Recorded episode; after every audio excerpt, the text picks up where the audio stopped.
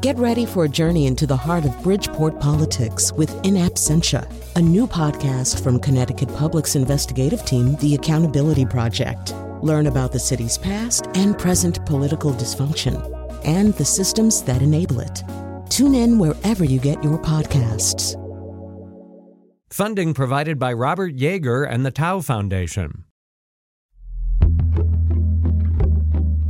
From Connecticut Public Radio in Hartford, this is Audacious. I'm Chion Wolf. What pops into your mind when I say the word psychopath? A serial killer? A dictator? A cutthroat CEO? Your ex? Sure, there are absolutely psychopaths who are violent, power hungry, and cruelly manipulative, but those traits come in all flavors of humanity. In fact, psychopaths can sound like this guy. Guy on high. How are you, Dr. Fallon? Well, just call me Jim. Jim, got it. Thank you for joining me. I really appreciate you taking the time today. Sure, happy to. That's neuroscientist Dr. James H. Fallon. He didn't find out he was a psychopath until he saw a scan of his own brain. He argues that though this condition is a wiring in the brain, there are ways that nurture can influence nature when it comes to psychopathy. We'll hear more from him later. According to the National Institute of Health, psychopathy is an antisocial personality disorder present in about 1% of adults, and signs of it can be spotted in children as young as three years old. Psychopaths don't process oxytocin, which means that they are incapable of forming any attachments or developing empathy. For most people, empathy really gets in the way of making selfish choices and acting in ways that can really hurt someone else. So, when you don't have empathy as a buffer, it's easier to make decisions that'll lead to emotional abuse or criminal behavior. Up to 25% of the prison population qualifies for the diagnosis. But not all psychopaths are violent or do anything to result in getting locked up. Just because they don't care about your pain, that doesn't necessarily mean they want to cause more of it. And as far as emotions, psychopaths feel adrenaline, but not fear or nervousness. They can feel excitement and satisfaction, but not a long lasting sense of happiness. They can know cognitively that they made a mistake or they did something wrong, but they lack remorse or any sense of anxiety about it. And they often learn to mask or appear as though they feel these things when they're hanging out with other people. That's called cognitive empathy. Now, with all this being said, it's important to know that psychopathy is not a black and white diagnosis. Just like with any other mental health condition, in between the pillars of symptoms that define it, there can be plenty of variations in the ways the condition manifests. Which is why I want you to meet Athena Walker. She's a writer and is very outspoken about her experiences with being a clinically diagnosed psychopath. In fact, we found her on the Q&A website Quora, where she has over 40,000 followers, and she was what got us thinking about doing this episode. I asked her when she realized she was different from most people. Oh, I figured out I was different pretty early on. You know, I had a sister, so I'd watch her and it was pretty evident that she and I had a very different way of seeing the world. I thought that she was kind of silly on some of her responses to things. I thought I didn't understand why I had to be the one to go down and turn off the lights in the basement because she was scared and I didn't know what that was. I was just like, all right, I guess that's my job. And I was a little sister, so you do what you're told. my understanding is that you don't feel empathy or remorse. Is that about right? That's true. What do you feel? Oh, I can feel happiness, contentment. I can be irritated, annoyed. I can be, uh, I don't know that I would say sulky. Pensive? Maybe. Yeah, I could see pensive. I mean, something doesn't quite go the way you wanted it to. It's like, oh, well, that's unfortunate. But it doesn't last. Nope. So you don't ruminate? No, no, there is no like fixation on things that happened in the past. There's no worry about what's going to happen in the future. It's just like, well, you know, it's going to turn out the way it's going to turn out, and all that stuff already happened. So whatever. That sounds wonderful. That's the only thing I know. So I couldn't I couldn't tell you if it's wonderful or not compared to someone else's experience. Their experience is important to them you know, for their reasons. And it's what they know. And this is what I know. I'd love to hear your thoughts on how psychopathy is received or seen, stereotyped around you, and, and that it, it it's never a compliment. No, no, it isn't. Uh, I think a large part of the problem arises from the fact they only study psychopathy in prisons. So there is no other situation in which that happens. You don't study anything else solely in a prison population and then apply to it the fact that the people you study are criminals. It's a conclusion without a start. You can't say, we only study it in this place and these people are criminals, therefore one equates the other. But that's exactly what they do with psychopathy. So yeah, it's it's perceived highly negatively. It's used as a catch-all for every kind of villain you can imagine. Everybody who's a politician who does something wrong is a psychopath. Any ex who did you wrong is a psychopath. Anybody who did a narcissistic psychopath. Oh yes, of course. So a narcopath. That's the new one. Ooh. Yes, yes. Imaginary diagnoses abound. Anywhere you go, it's going to be negative and everyone associates it with negativity. And the people who research it do not do anything to deter that. In fact, they lean into it. It sells books. They know that it does. So it every place you're going to get information about psychopathy is going to have largely negative information associated with it. And then of course it's used as a slur by everyone. So I don't imagine when you meet new people you say, "Hello, uh, I'm a psychopath no, no, no, no. There's absolutely no discussion of that. And in fact, if somebody says something about psychopathy that I know is completely wrong, I don't say a word. not worth it. Yeah, not worth it. Not worth the conversation. Not worth going through that level of, okay, let me take you all the way back to the beginning and explain to you how you're incorrect. It's just not worth the time. If I picture meeting you for the first time at a party or something and you introduce yourself, I'm Athena, I'm a psychopath. I would think I would be so excited and I would probably ask you all the questions that I've already been asking you. But what would be cool is if somehow we became friends and if you said something that hurt my feelings, I would know you aren't wired in the same way that I am. I don't have to take it personally and I wouldn't be as hurt or maybe hurt at all. Don't you think that most people would respond that way if they knew you were a psychopath off the bat? I think that you are more inquisitive than most people.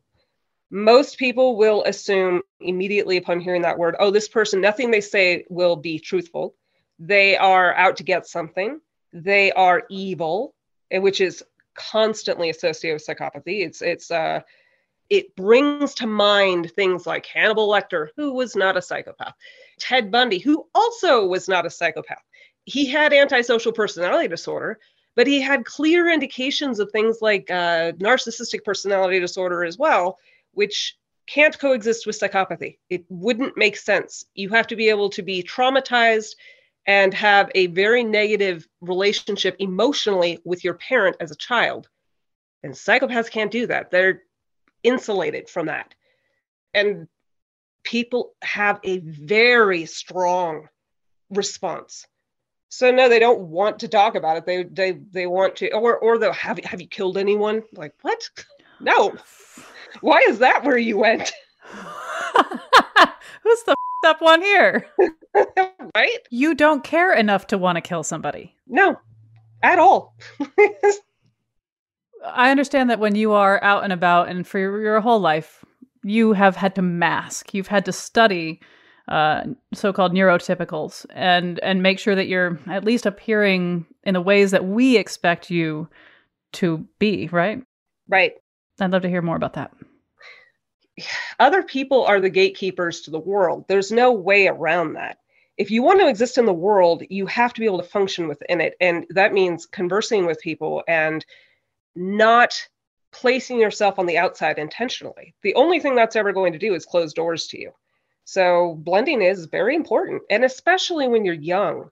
When you're young and you don't fit in, people get very, very concerned and they have talks about you and they make you talk to other people about why not. And it's a much easier life when you're not constantly having to explain yourself. also, even if someone knows, there are going to be instances where it's more important to them that they feel a certain way than them understanding that it's not real. Like if somebody has something terrible happen to them and they're in my life, it's better that they feel comforted than the comfort have the same meaning to me as it does to them. It's a it's a performative measure, but it's a necessary measure. So if you want to maintain relationships with people, and I do like people, I like being around some people, not all people by any length of the imagination, but the people that I do like, I do want to keep around. If I just treated them like, oh, whatever, they would not want to be around me. It's got to be reciprocal. You know, they have, they're going to try to learn about what makes me different and how to interact with me. I owe them the same thing, even if it doesn't have a feeling for me, it has meaning to them. What has meaning for you? Because I think about the friends in your circle. Do they know that you're a psychopath? The ones who are closest, yes, they do. Uh, my significant other knows, and the people who are closest to me know. And it's a continually evolving conversation because there's always going to be things that humans interact with one another through a series of assumptions. And that, and that really is what empathy is. People tend to think empathy is feeling the way someone else feels, but that's not true.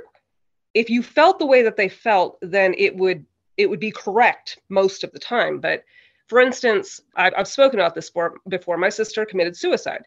That to to other people immediately makes them want to feel badly for me. They comfort me. Oh, I'm so sorry for your loss.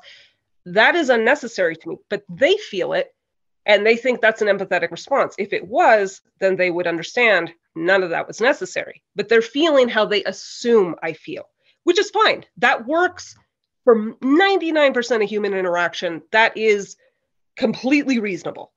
But that's what empathy is it's functioning on the assumption that the other person is feeling the way that you feel. And usually that's correct. And that's how humans get along.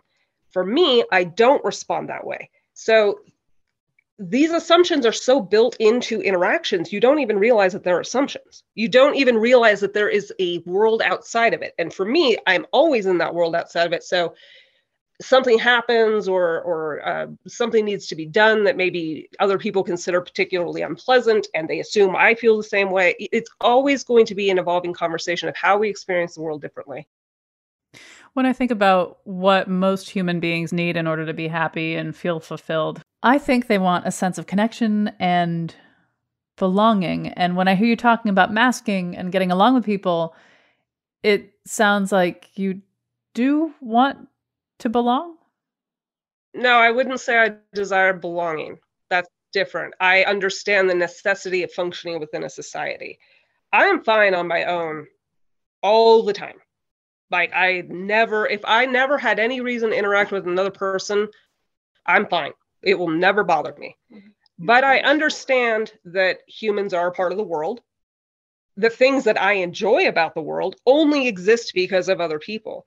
People have the assumption that psychopaths see other people as less than or or ants or whatever, some dehumanizing thing. And the thing is, we don't, or at least I certainly don't. I think of humans as humans. or just don't have anything to do with me. And that and therein lies the difference.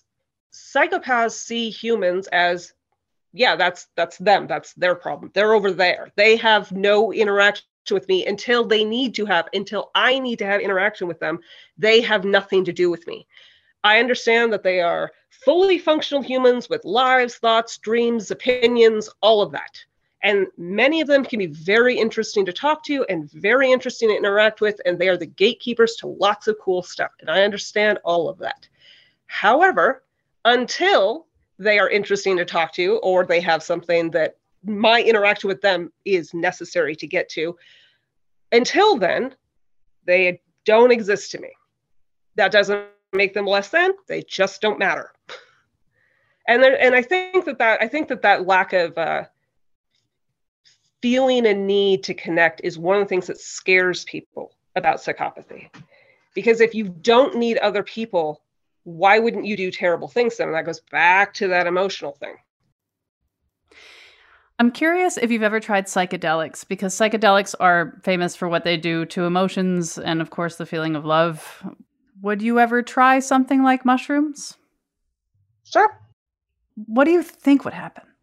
Well, the only time I've ever had any kind of hallucinations is when I was uh, sick with meningitis. And uh, they were just entertaining to watch. That was all. So you don't expect feelings of love and awe to suddenly appear. Just you're not wired that way. Right. You can't force something to show up when you're not able to feel it in the first place. Would you be able to fly if you've never been able to? Probably not. Probably not going to have a good day when you step off the ledge. That was writer and psychopath Athena Walker. When we get back, what does love mean to her? To me, love is action. It's what you do. It's not a feeling.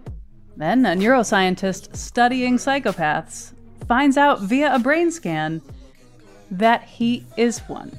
You know, you're studying something, and all of a sudden, you know, Gandalf shows up at your door, and you're it. I'm Chion Wolf. This is Audacious. Stay with me. I don't feel the same.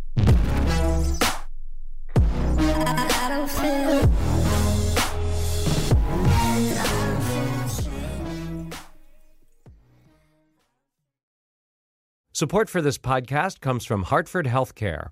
Elevating Health is funded by Hartford Healthcare. Loneliness can be a significant health risk to people of all ages. Dr. Laura Saunders, a psychologist from Hartford Healthcare's Institute of Living, talks about social isolation and why we need to connect in person. Loneliness actually is a pretty significant health risk for people that struggle with social isolation. It affects their blood pressure, it affects their immune system, it affects your willingness to get up and get out, and can cause some not just emotional issues, but health problems as well. You're not alone. Dr. Saunders explains how important it is for us to look to others and get out of our comfort zone. I like to talk about social isolation as not just that individual's problem, but it's a community problem or it's a family problem. We need to connect with others. We can take space at times as well, but we need to step out of our comfort zone and do things to connect with other people. It's life saving. For more information, go to ctpublic.org slash elevating health. This is Audacious. I'm Chion Wolf. Today, we're getting to know two people who are psychopaths. In a little bit, you'll meet neuroscientist Dr. James H. Fallon. He didn't realize he was a psychopath till he saw his own brain scan. But right now, let's get back to my conversation with writer Athena Walker. May I ask about some scenarios, how you would react? Sure. Okay. If you saw a cute dog hit by a car and killed, Hmm, that's unfortunate. if you saw an old lady fall down, Pick her back up. It's necessary action. If someone falls and they are in need of help, you create the world in which you want to live. If you want to live in a life, in, in a world, in a life that's uh, conducive to your well being, you must provide for others' well being in turn. It's just a contract. You got born into the world. If you want to make a mess of it, you can, but you're probably going to have a very messy life. you realize you were lied to, Hmm. By who? your significant other. Hmm. Well, I know him, and if he lied to me, there's got to be a good reason. So I'd want to know what the reason was. You were robbed of your most precious object. Mm, No such thing. Oh, of course. You're walking home and someone's following you, and you don't know who they are, and they're getting closer and closer. Maybe you're sensing that you might be in trouble. What are you feeling? Alert. Okay, alert, not fear. No, not fear, but very alert, very aware, evaluating what I've got at my disposal. Where would I be able to go if I need to?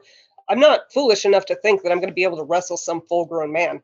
I've met plenty of people who think that that they're going to get in some one-on-one fight and think they're going to prevail because they watch action movies. I know better than that. I'm not I'm not in any way lying to myself like, "Oh yeah, I'm just going to beat him up." That's illogical. I know my physical limitations. So I need to look for ways around the situation. What do I have at my disposal? Do I need to pick up something as a weapon? How close am I to home? Do I have a phone with me? You know, just start laying out the uh, possible hypotheticals. What what needs to happen in this situation? Now, granted, he might not be doing anything. You know, we have fight or flight for a reason, though. So you feel adrenaline, but you don't feel fear or nervousness. Right. You feel excitement, but not happiness. Oh no, I can be happy. Oh, okay. Yeah, definitely, I can be happy. I can't be sad, but I can definitely be happy. It's not long lasting like other people have. Like, okay, say my significant other gives me a video game that I really was looking forward to playing. It's like, oh, I want to play that. Now I have it. Once I have it and I get to play it, cool. But I'm not going to look at that video game and every single time get a wave of happiness that, oh, he bought this for me and it has this meaning to me. He bought it for me. I got to play it. Cool. It's very in the moment. The feelings don't last, and the feelings, the uh, memories don't get tied to emotions. It's just an event that happened. So, yes, I can feel happiness, but the memory, when I think of that, whatever event is, isn't going to be recalled with, and it was such a happy time. It's more like, oh, yeah, we went and we did this. Like a fact. Yeah, we went to a concert. It was a good concert. But you're not reliving any emotions. Nope. There's none of that. There's no reliving of the emotions of just enjoyment or anything like that. It's just, oh, it was cool. Yeah, it was fun. But it's just relaying that fact. If you don't feel fear, then do you not fear dying? I don't fear dying at all. And I've come very close to it. And everybody has said, oh, yeah, it'll change if you get close to it. I almost died from meningitis. Didn't change it at all. The only thing it gave me was insight that, oh, yeah, maybe next time go to the hospital. Do you have any other psychopaths that you're that are in your life? I know one, and he is exceptionally private, so I don't discuss him very often. Do you wish you had more people in your life who were psychopaths? No, there's no desire to join the psychopathy support group. No, but I mean in terms of like you don't have to be anybody other than other than your utterly genuine self. Well, I suppose that would be true, but then again, I don't really have a desire to have more people in my life than are already in my life. I never seek friends. The people who are in my life, I came across in various different respects, and I found them to be entertaining, interesting, fun to be around, intriguing, uh, challenging, and we're compatible as people. We get along. We have we have enough in common that we can have conversations. We have enough that's completely contrary so we can disagree and learn from one another. That to me is what a relationship is about. Somebody being psychopathic doesn't make them inherently interesting, it just makes them have a different brain. Because there are aspects to psychopathy that I find alluring and exciting like the idea of not ruminating over the pains that i've experienced. That sounds so freeing.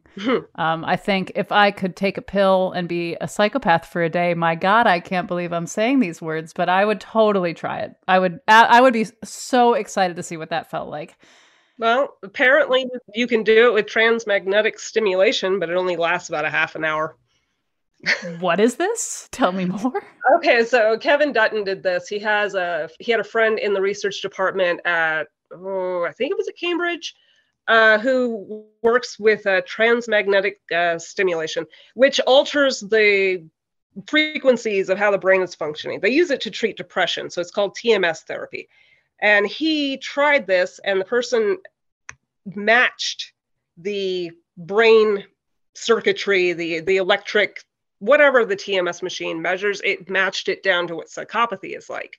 And it can alter your brain functioning for a set period of time. And I believe it is only about a half hour to an hour long.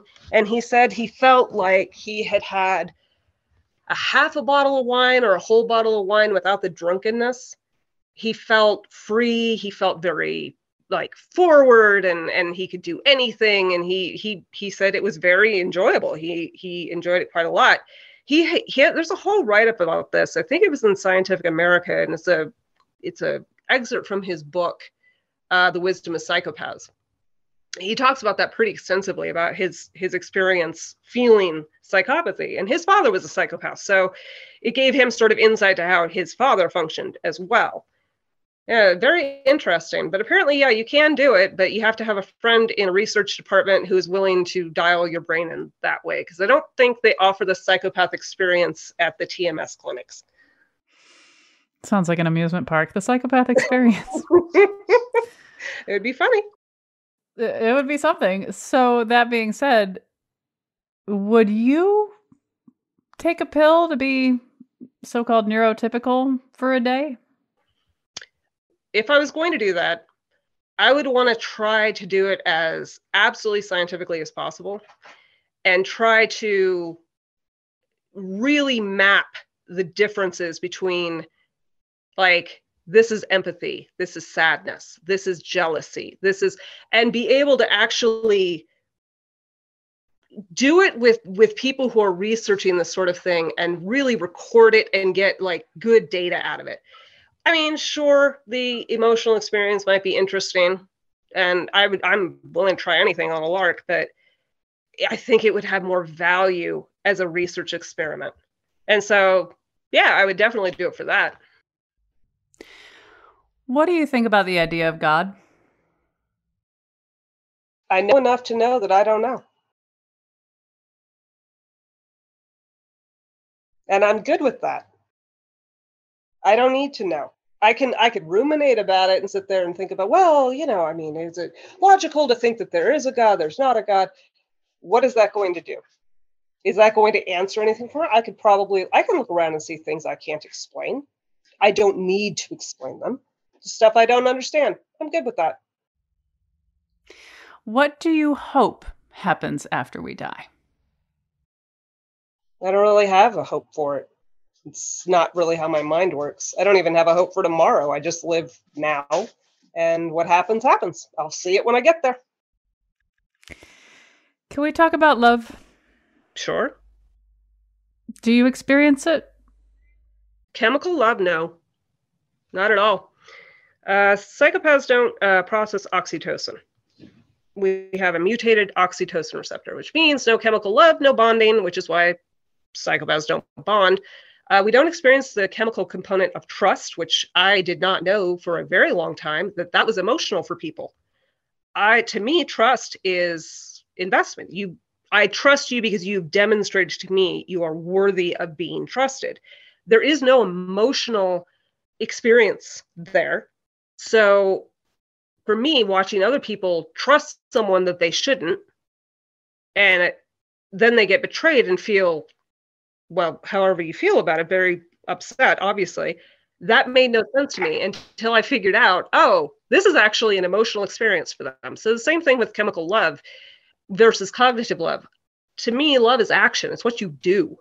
It's how you how you interact with that person and what value, if they're bringing value to you, how much value you are investing in them in, in return. And so to me, it's love is action. It's not it's not a feeling. So that being said, if your partner, I don't know, had an affair with the next door neighbor, just an, just a thought, how would you feel? Bye. That's it. Bye. You're done. There's nothing to talk about. There's no conversation to had. Any anger, revenge? No, just get out. Don't want to see you again. And at, at that point, when somebody's an ex, I don't think about them again. When I hear that, I think, God, I wish I could do that. And I bet a lot of people hearing our conversation also think, God, I wish I could do that. And I know this is a wiring thing. You can't just give me some good advice and I'll be like, oh, just don't care about it. Oh, just move on. It's not how it works. Okay, but I can give you a different perspective. Please. I st- I have good memories of you know things that I do, but I don't code them emotionally. There is no like, okay, so if I go and I have a lovely dinner sitting across from my significant other, and we have a, a great night laughing and talking about whatever, once that event is over, it gets filed as we went out to dinner, we had great conversation, we drank some wine, but there's no emotion that is going to ever be coded with that memory. So for me, it's just something that happened. That's it. As much as you have to look back on some of your memories as painful, you are going to look back at these other memories as joyful. And you're still going to experience that joy, even if it's tinged with a bit of that hurt. So, unless you want to sacrifice that experience, then you would not want to be wired like me. One goes with the other. No emotional coding of negative memories, no emotional coding of positive memories. And I'm guessing you value your positive memories quite a lot. I do. Because most people do. What I find really interesting in me as you and I talk is first of all, I really like you because you're so straightforward and honest. That is one of my most treasured traits in human beings. And I also just feel like I understand you to the degree to which a total stranger can understand you. And so I, I really, I really like you. and I wonder how much of the you that I've been talking to this whole time has been Athena Walker masking, and how much of the you that I've been talking to this whole time has been the real Athena Walker. Okay, so that's an interesting question. If you're just talking to me and I have no mask at all, I'm very self focused. I don't consider other people anytime that I do. That is me intentionally considering them and putting myself like, oh, yes, this person has other things going on in their life. What are those things? Because I'm sure they're important to them. So that's masking. The bluntness is much more me. People have asked me before, aren't you worried someone's going to recognize you? No, I'm not, because the people who know me outside of the house in which I live and the people who are closest to me, they do not hear that part of me because I have a very different voice and a very different way of interacting with them than I do when I'm being more myself. Like, this is the level of masking, maybe slightly more, that I give the people who are closest to me because I do need to consider them. They do need to be considered. There's no reason to stay in someone's life if they're constantly self focused and don't give a crap about you in any way, or at least act like they do. I can't emotionally do that, but I can certainly physically and cognitively make those efforts. So that's the level of masking, um, maybe to a slight more degree, that I'm doing with you to give you a more clear idea of what it is. You have a significant other. How long you been together? I don't know, over a couple decades. Are you utterly yourself around him? I still need to mask to make sure his needs are met. If I didn't do that, I would not be holding up my end of the bargain. So I'll give an example actually that James Fallon has used. He talked about when he started making an effort for his wife, like if he got up to get something out of the kitchen, he started to think about, oh, maybe she would like something as well. And so he would ask. This is very much a, how the mind works. Like I wouldn't even consider it's not like I am denying somebody something from the kitchen or that I'm just intentionally being mean to them. I just don't consider it. It does not cross my mind. So I'll sit there and I'll walk in the kitchen like, oh, say I'm going to get a glass of wine. Would you like a glass of wine? Yes or no? If I'm not masking a little bit, I won't even I won't even think about asking. Like I will figure if you want one, you'll just say something and then I'll get it for you and then that's it. And I always have this rule with people if you want something from me, ask me because the chances are I am not going to figure it out without you saying at least something. I wonder to what degree we all mask. Oh, I'm sure. Absolutely. The difference is masking for neurotypicals tends to be being on their best behavior, but it's still the core of their personality is still on display. With the psychopath, it's different in the sense that when I'm masking, especially with people that don't know me well, they need to see all of the things they expect to see from a neurotypical interaction. So all the emotional feedback loops have to be there for them to feel comfortable. And when they're not, they feel very uncomfortable. And that is when people will pick up something's wrong. And that's actually, I think, what people pick up when they interview psychopaths, actual psychopaths in prison, because there's no reason to put on any airs. They're just sitting there and they know they're caught, doesn't matter to them, and they'll just have a conversation. And that sense of we're not on the same playing field, we're not playing by the same rules becomes very, very evident. And it's very disconcerting. I think that's what makes people the most uncomfortable. And if I don't want people to be uncomfortable around me, I have to emulate that what makes them feel normal. And you want to do that with them because they are the gatekeepers to living on planet Earth and having a good time.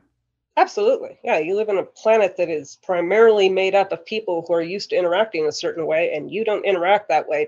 People are not conforming to you. That's not the way it works. That would be just silly. And I know some people think that, well, everybody should just conform to how I see the world. No, they shouldn't. You're the, the odd man out. You conform. You have to figure out how to make your life the best you can in the world in which they have constructed. I can't wait for people to hear this because since our last conversation, it's come up in, in my conversations just out and about, people asking like, oh, what's what's the next episode? What are you working on? And I'm really excited about how very wrong people will realize they are. Oh, read the comment sections on some of the articles I've done. There will be a number of people who tell you how wrong you are and that I have lied to you about everything. And she's just a psychopath and she's playing you. And yeah, oh yeah, oh yeah, they're super fun because people are completely just sold on this notion that psychopaths are a certain way. And if they're any other way, it's obviously a lie. You know, every time. Every freaking time, man. Well, Athena Walker, thank you so much for talking with me. You're very welcome. It was lovely. As a bonus, we'll have my much longer conversation with Athena in our podcast feed, where you'll find out, among other things, her views on comedy, music she loves, and if reincarnation is real, would she want to come back as a psychopath? Oh, hell yes. Search for Audacious with Chion Wolf in your podcast feed, and we'll have a link so you can check out her writing at ctpublic.org slash audacious. After the break, when Dr. Jim Fallon saw that his own brain scan was that of a psychopath, how did that affect how he made his way through the world? I decided to manipulate myself. So I tried to use my own pathology to say, I can beat this. Nobody else can beat this. No other psychopath, can, but I can. I'm Chion Wolf. This is Audacious. Be right back.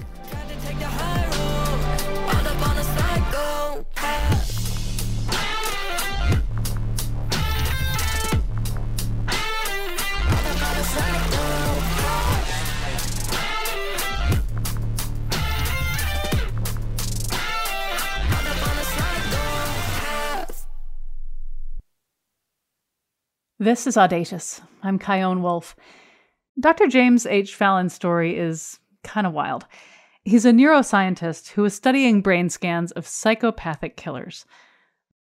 But he was also studying the brain scans of people who have Alzheimer's.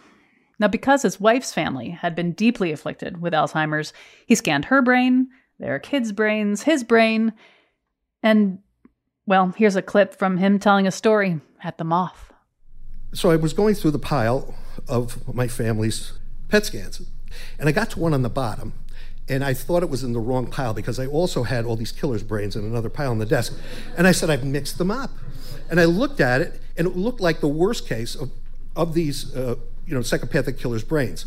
And I looked down, and it was me. It was my name. So, okay, what did he do after he saw that scan? I just laughed. I said, I know myself. I'm not that guy. Because it's a quirky story, became sort of well known because it's such an odd thing. You know, you're studying something and all of a sudden, you know, Gandalf shows up at your door and you're it. You know, I thought it was hysterical. And it was only later, after I started asking people, tell me what you really think of me, that they started to say, well, you do things that are sort of psychopathic. Now, now this is I don't mean this in any braggy sort of way. It's just the, the way it is. So, you know, I'm the chief scientific officer of a genetics company. And what we're trying to do is to treat neurological and psychiatric disorders by reducing anxiety and depression. And I'm involved in four other companies. If they were really worried, if I was doing things that were immoral and, or unethical, or eh, they they wouldn't have me, you know, because like I'm okay. So when I found when when that pattern, when my the technicians who brought me the scans, I said, "This is hysterical. I'm not that guy," and I know. But then in talking to people, some said, "Remember that thing you did when you abandoned me, and you you know you manipulated me and all that. Remember that? That was psychopathic." But I'm not really. I'm more like what's called a pro-social. You know, I have traits, but I don't have all of these florid sort of behaviors that are really bad. I just don't have them. Well, behaviors are certainly one thing. I wonder if I could ask you a series of like circumstances how you would feel. Like nobody's gauging you, no one's measuring you, no one's seeing you, you're alone. If you saw a really cute dog being hit by a car, how would you feel? Well, with Roxy, The dog. yeah, the dog, when she died, I was very upset. I mean, it's a dog. So I get upset over a dog dying and not over humans that are close to me dying. So, I, you know, how does that fit in? Yeah, you do not act like I think most people think a psychopath acts. What do you think is different about you? Why why are you so different? Well, I grew up in a, this wonderful family. And, you know, when I went to high school, my mother uh, took my teachers aside saying, keep him busy. Because if, he, if he's not busy, he can be real trouble and he can be very strange. I've always had adults in my family, whether they're priests or rabbis or teachers, professors, who say there's something dark and wrong about you. It's in your eyes. It's nothing you do, but there's something very unsettling and dark. I always had this from the time I was very young. And so I was, you know, I was a little bit of a strange uh, guy. And and they she said make sure to keep him in a lot of activities. So I was always in a lot of contact sports. So I was able to work off all that aggression. And all those activities, say get them into acting classes, you know, drama classes, which I did, and art classes, and in playing music. So I did all those artsy humanities things, and and had this wonderful matriarchy who just knew how to deal with us. And I think that was the difference. So for people who have children who may embody some traits of psychopathy, you had uh, this piece, "Mamas don't let your babies grow up to be psychopaths." Yeah, right. I guess what what would a parent look for, and what could they do? Well, you know, I, I work with a pediatric neurologist who was a good psychiatrist too. And he said he could tell a kid who was going to be a psychopath after working with the kid when he was two or three years old. What would he spot? Well, this is, you know, it's kind of an art, right? He could tell that they were, and since he would see them when they grow up, they'd be real full blown psychopaths. And he, and he could read that. And, you know, he said they had a way of looking right through you. If you're looking at the TV, they'll stand right in front of you like you don't exist. It's like you don't exist. So I want to say, like, what can be done to prevent them from being uh, malignant, a harmful to themselves or others psychopath, as opposed to a psychopath who just isn't really interested in people, but they mask and they know how to do it, and they don't mean any harm. It's just, it's just they don't operate the way that maybe I do. Like, is there is there anything anyone can do, or is do you think this is like one hundred percent wiring? I've never, you know, all the, the scans we've done and all the people I've looked at, and includes d- dictators over 4,000 years, including Putin and others. But every one of them was abused early in life or came from a broken family. It's broken families and uh, uh, early abuse. That is the epigenetic trigger. So if you have the genetics, if you have the genes that are associated with the personality traits of a psychopath, if they become permanent and they, they're out of context, you know, many of the things you can have these genes and just be very aggressive, but it doesn't make you a killer or, or a full blown psychopath. I mean, you've got these genes and you seem warm, you seem kind, you seem even at times jovial. And uh, so, yeah, clearly. Yeah. I think that was my uh, my the matriarchy I was brought up in, and the patriarchy. They were all just fantastic, and and very smart and and very caring. So I, I think I just got lucky. So I have those I I have those traits right of some coldness, but I it's not permanent. I don't do it. It's in context. It's when you do things out of context. There's time for sex. There's time for violence, but if you start doing them when it's not appropriate to the culture you're in, then it's called psychopathy as opposed to just obnoxious behavior. You know, none of none of the behaviors by themselves are, are, are evil. It's when they're done out of context that it becomes evil.